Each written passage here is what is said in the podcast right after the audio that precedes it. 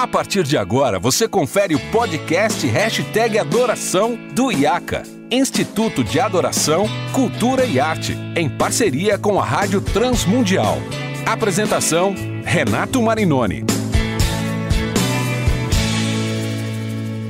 Olá, seja muito bem-vindo ao nosso programa Hashtag Adoração. Eu sou Renato Marinoni, você já sabe, e esse é um podcast produzido pelo I A C, Instituto de Adoração, Cultura e Arte, pela Rádio Transmundial. Esse é o nosso episódio número cento e nove e é um daqueles episódios já tradicionais aqui do Hashtag Adoração, o último episódio do mês, que é o programa de perguntas e respostas. Isso mesmo, perguntas dos nossos ouvintes que me mandam através dos canais de comunicação da Rádio Transmundial e também através do meu Instagram, lá no arroba Renas Marinoni. E hoje a gente tem alguns assuntos bem interessantes para conversar, para falar sobre, para a gente poder aqui explicar um pouquinho mais, e eu tenho certeza que vai ser muito, muito, muito, muito legal. A primeira pergunta vem do Thales Gregório e diz assim: quando inserir músicas autorais no Ministério de Louvor? E aí eu vou juntar essa pergunta com outra pergunta que chegou através do meu Instagram, do Marcelo Santos, que diz assim: por que o louvor nas igrejas hoje tem tantas versões e pouco material original composto na igreja local? Então, vamos lá, que essa é, é uma conversa que a gente precisa ter e entender. Primeiro que é o seguinte, né? Eu acho que há pouco incentivo à composição autoral das igrejas. Uh, muitas vezes a gente pensa que para compor precisa disso, daquilo, daquilo outro. Claro, para fazer uma grande produção precisa de recurso, precisa de ferramentas, precisa saber os caminhos de uma boa gravação, de uma boa captação, de uma boa mixagem, uma boa masterização, depois distribuição, colocar nas redes na, de streaming, né, nas plataformas de streaming, tudo isso. Mas isso é quando você quer dar um passo mais profissional na produção dessas canções.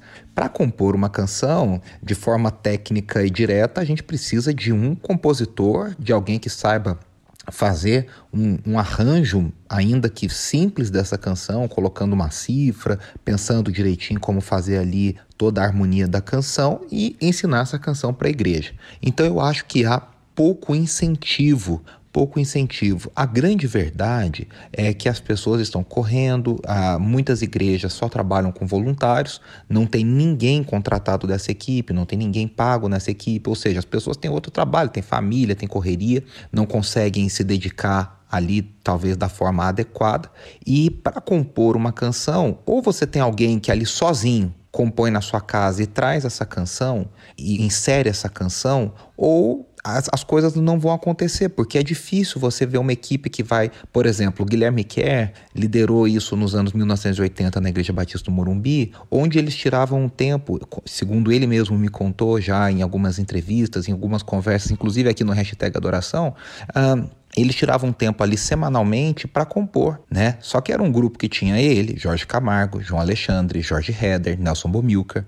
Então, além de gênios, uh, eles tiravam tempo semanalmente para compor, né? Uh, e isso deu muito certo. Isso na história uh, do Louvor da Adoração, nós temos uh, grupos, pessoas que têm feito isso nos Estados Unidos, alguns ministérios, alguns grupos, algumas pessoas que estão até muito em evidência, como o pessoal do Chris Tomlin, do Matt Redman, ligado ao Passion, ligado à Bethel. Eles fazem essas composições intencionais. Aqui no Brasil, eu sei de alguns ministérios, como os queridos lá da F-Hop, lá da, da Casa de Oração de Florianópolis, eu sei que eles têm estimulado, feito isso, outros ministérios têm feito isso. Então eu acho que falta um pouco de intencionalidade para as igrejas saberem que é possível e que é importante uh, a igreja cantar as suas próprias canções. É interessante que recentemente eu preguei uma série de mensagens, acho que foi em... Isso foi agora em fevereiro e março de dois mil e vinte e dois, na preparação, na, na, na série de preparação para a Páscoa a, da I B Metrô, a igreja que eu pastoreio, uma igreja em plantação aqui em São Paulo.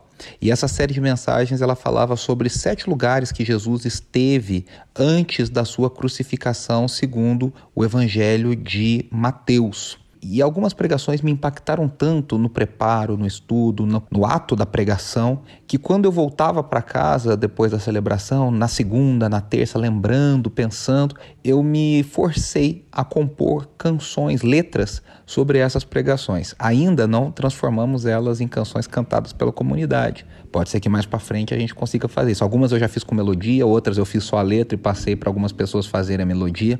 Mas eu acho que é importante a gente estimular. Aqui em São Paulo, só para falar de São Paulo, alguns amigos têm feito isso, né? A Adai, do meu querido amigo Rodrigo Soeiro, tem feito bastante canções autorais. A Igreja Batista do Povo, o André Calori esteve aqui recentemente, líder lá do Criativo, eles também têm feito isso, né? Então, existem sim as igrejas que têm uh, feito as suas próprias canções.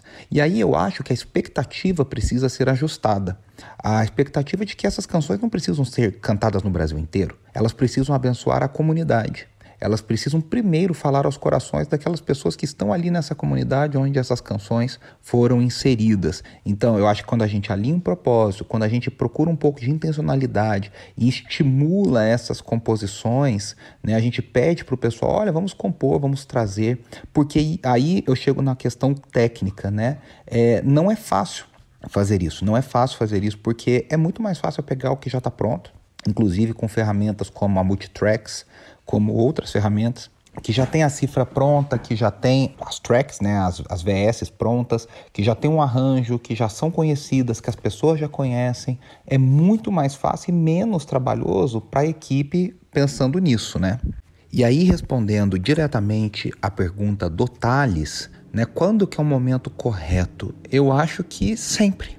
Eu acho que sempre, Thales, porque uh, não tem um tempo correto para a gente inserir algo, uma canção, e aí, claro, que seja bíblica, que seja contextualizada, que seja bem escrita, para que foi feita na nossa própria comunidade, né? É que a gente tem tanta oferta de canções, tem tantos lançamentos, a gente mal dá conta de cantar tudo que a gente gostaria de cantar, que tem saído, que tem sido lançado, que tem sido traduzido, que tem sido composto no Brasil, né? Mas eu acho que a gente precisa ter um local, sim, para as composições feitas nas nossas composições autorais feitas nas nossas comunidades, no contexto da nossa comunidade, na visão daquele ano, no tema daquele ano, no tema de uma série de mensagens. Ah, eu quero lembrar aqui, eu já mencionei outros amigos também, quem tem feito um trabalho muito legal nesse sentido é o Felipe Magalhães, na Igreja Batista Memorial de São Paulo. Também sempre ali compondo canções em cima das séries de mensagens. O Baruque fez algumas coisas pontuais uh, no tempo que esteve agora na I B A B, uh, na I B A B Celebração. Então, assim, são, é, é muito importante a gente ter essa visão, compor a partir dessa realidade, e eu acho que isso é algo que a gente precisa realmente incentivar. E aí, respondendo ao Marcelo, né, é, tem todas essas questões técnicas envolvidas, e respondendo ao Thales, eu acho que sempre é tempo da gente incentivar e mostrar esse tipo de canção para as nossas igrejas.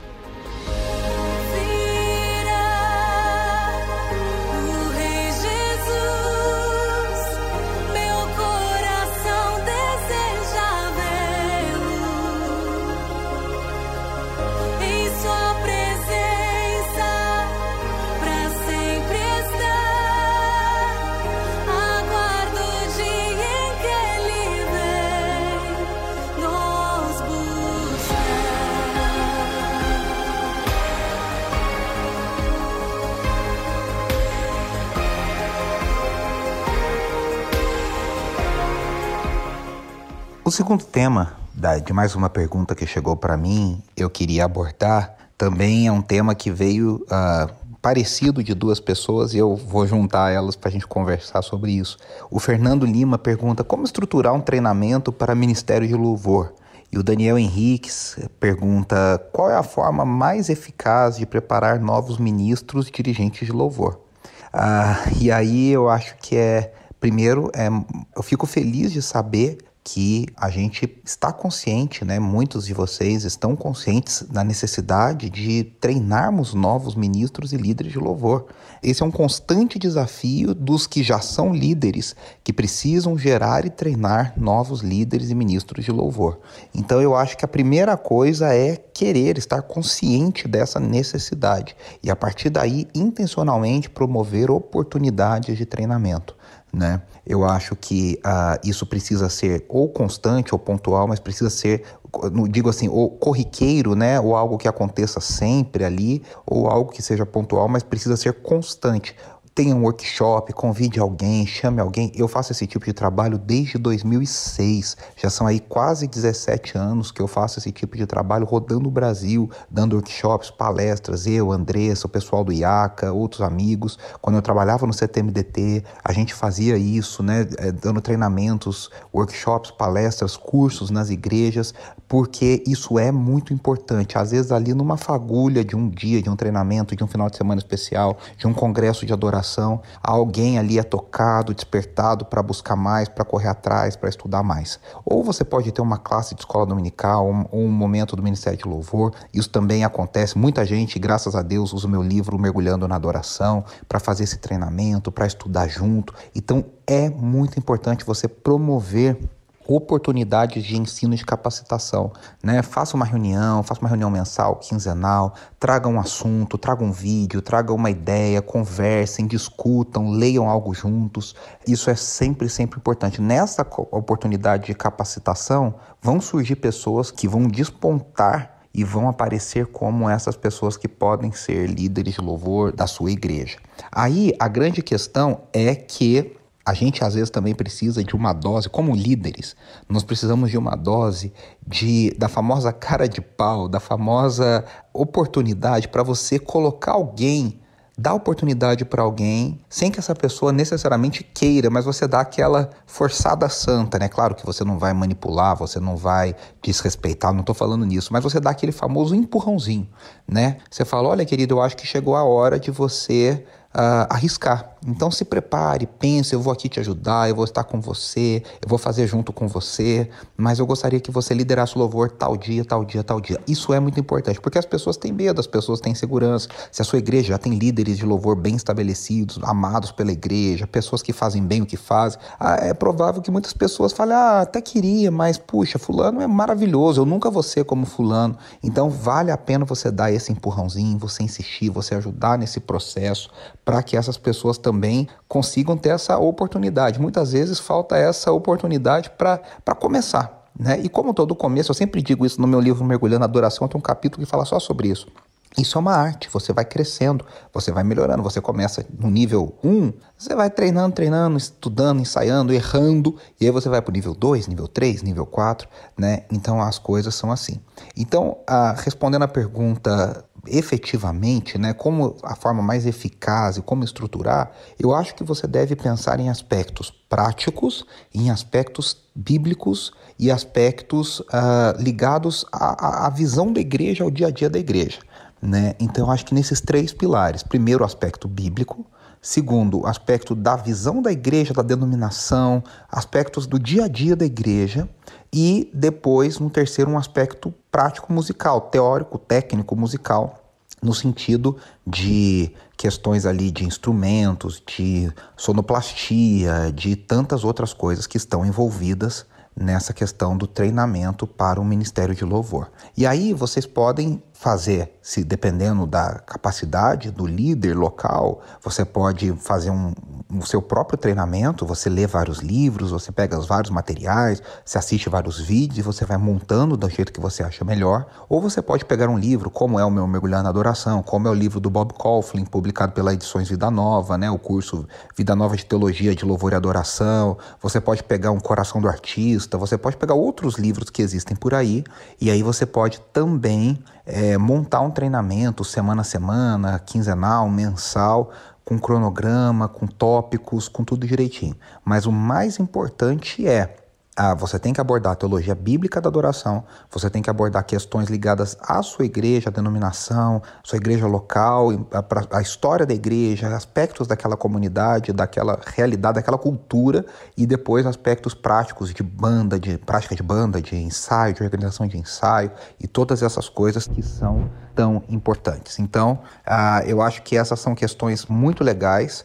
Claro que tudo isso precisa ser acompanhado de vida prática, de discipulado, de oportunidade. Então, eu acho que essa é a melhor forma de você estruturar um treinamento para o Ministério de Louvor. E hoje nós temos muitas ferramentas, ferramentas uh, de cursos, né? Então tem o I A C A, tem a Vineyard, tem a F-Hop Music, tantas oportunidades online, tem no exterior, né? Tem vídeos gratuitos no YouTube, tem material gratuito na internet, tem tanta coisa, tem tantos treinamentos como Imersão I A C A, como Workshop I A C A, como outros treinamentos que são feitos por igrejas, por organizações. Então eu acho que vale muito a pena a gente investir nisso, a gente pensar e, e sim, as pessoas precisam ser treinadas, as pessoas precisam ser capacitadas.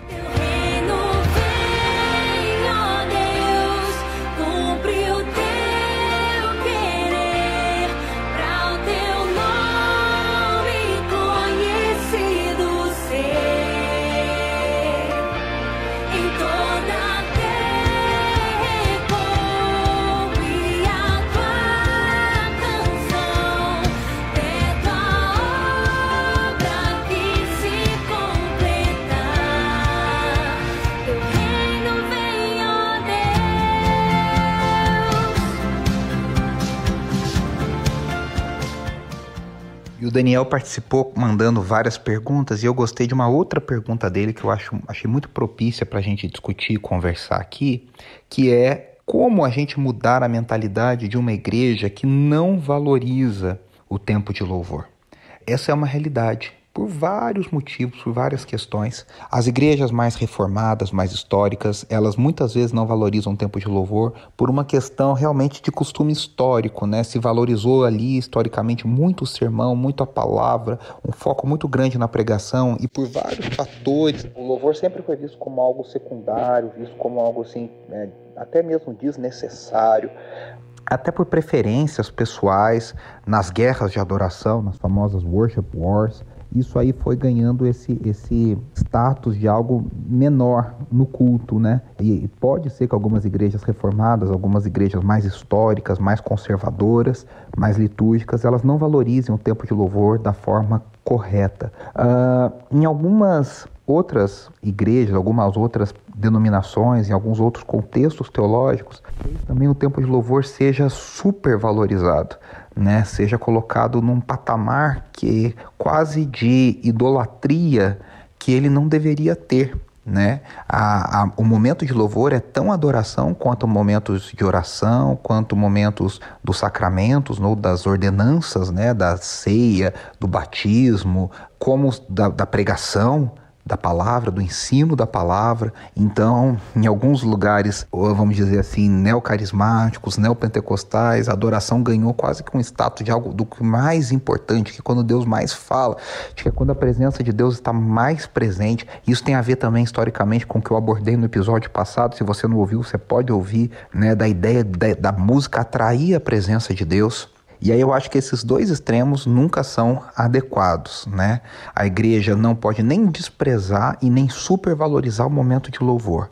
O momento de louvor, ele é tão especial porque é uma forma da igreja estar toda unida, cantando e participando e louvando a Deus em uníssono, ah, vamos dizer, numa mesma mensagem, numa só voz, num só propósito, né? Declarando uma mesma mensagem. E isso tem um poder muito grande, espiritualmente, ah, de forma pedagógica nos nossos corações, nas nossas celebrações, nos nossos cultos. Então, isso é uma questão que a gente precisa, sim, recuperar.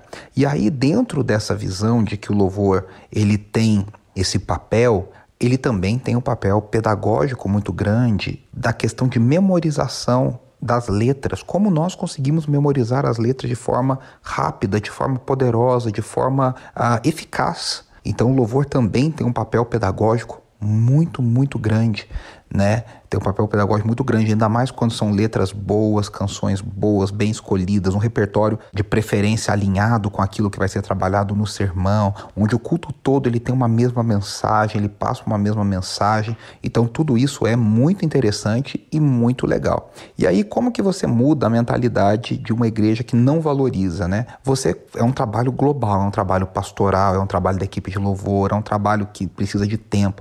Você pouco pouco a pouco vai falando. Você fala nas ministrações de louvor, o pastor pode trazer uma pregação sobre isso, pode haver uma, um ensino sobre isso em algum momento específico, numa escola dominical, numa classe de líderes, numa, numa outra forma. E isso aos poucos vai sendo trabalhado no coração e na cabeça das pessoas, e na mente das pessoas, e as pessoas passam a entender o quão importante é o momento de louvor para a igreja, para essa unidade, para esse ensino, para essa expressão de adoração diante do Senhor, para o quebrantamento, para a vida devocional, para a vida de devoção, como as coisas são importantes. Para a igreja que supervaloriza, eu acho que a gente também precisa trazer o equilíbrio de outras coisas, mostrar como o culto todo é para a glória de Deus, como a, a, a adoração ela não depende da música, ela extrapola em muito a música, como a música é um dos veículos de adoração, e aí a gente vai mostrando e vai trazendo e vai ensinando as pessoas a valorizarem outras coisas, outros elementos do culto cristão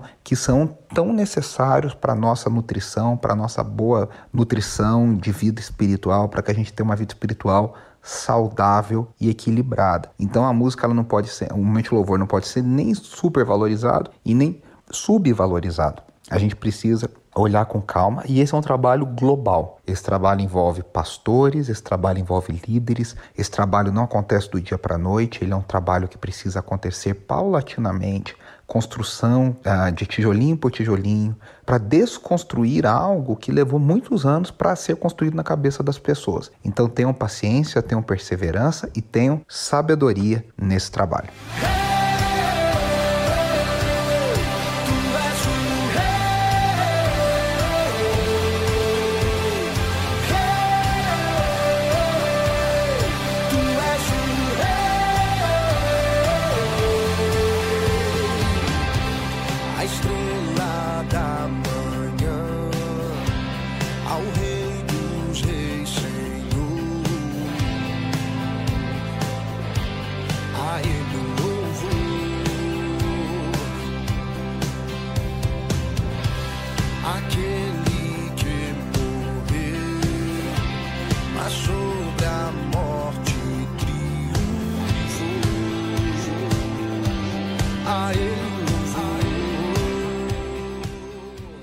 Eu quero agradecer vocês por mais esse episódio muito especial, a todos vocês que mandaram essas perguntas. Eu recebi outras perguntas, eu já guardei, já salvei aqui. Quem sabe num próximo episódio de perguntas e respostas eu as respondo. Você pode entrar em contato sempre através do meu Instagram, no arroba Renas Marinoni, entrar em contato via os meios de comunicação, de contato oficiais da Rádio Transmundial. Lembrando que esse e os outros cento e oito episódios do Hashtag Adoração você encontra em todas as plataformas de streaming, ah, de podcast. Você encontra também no site da Rádio Transmundial, no arroba transmundial ponto org ponto br. Eu fico por aqui e volto na semana que vem com um novo tema, novos convidados e mais um episódio muito especial do Hashtag Adoração.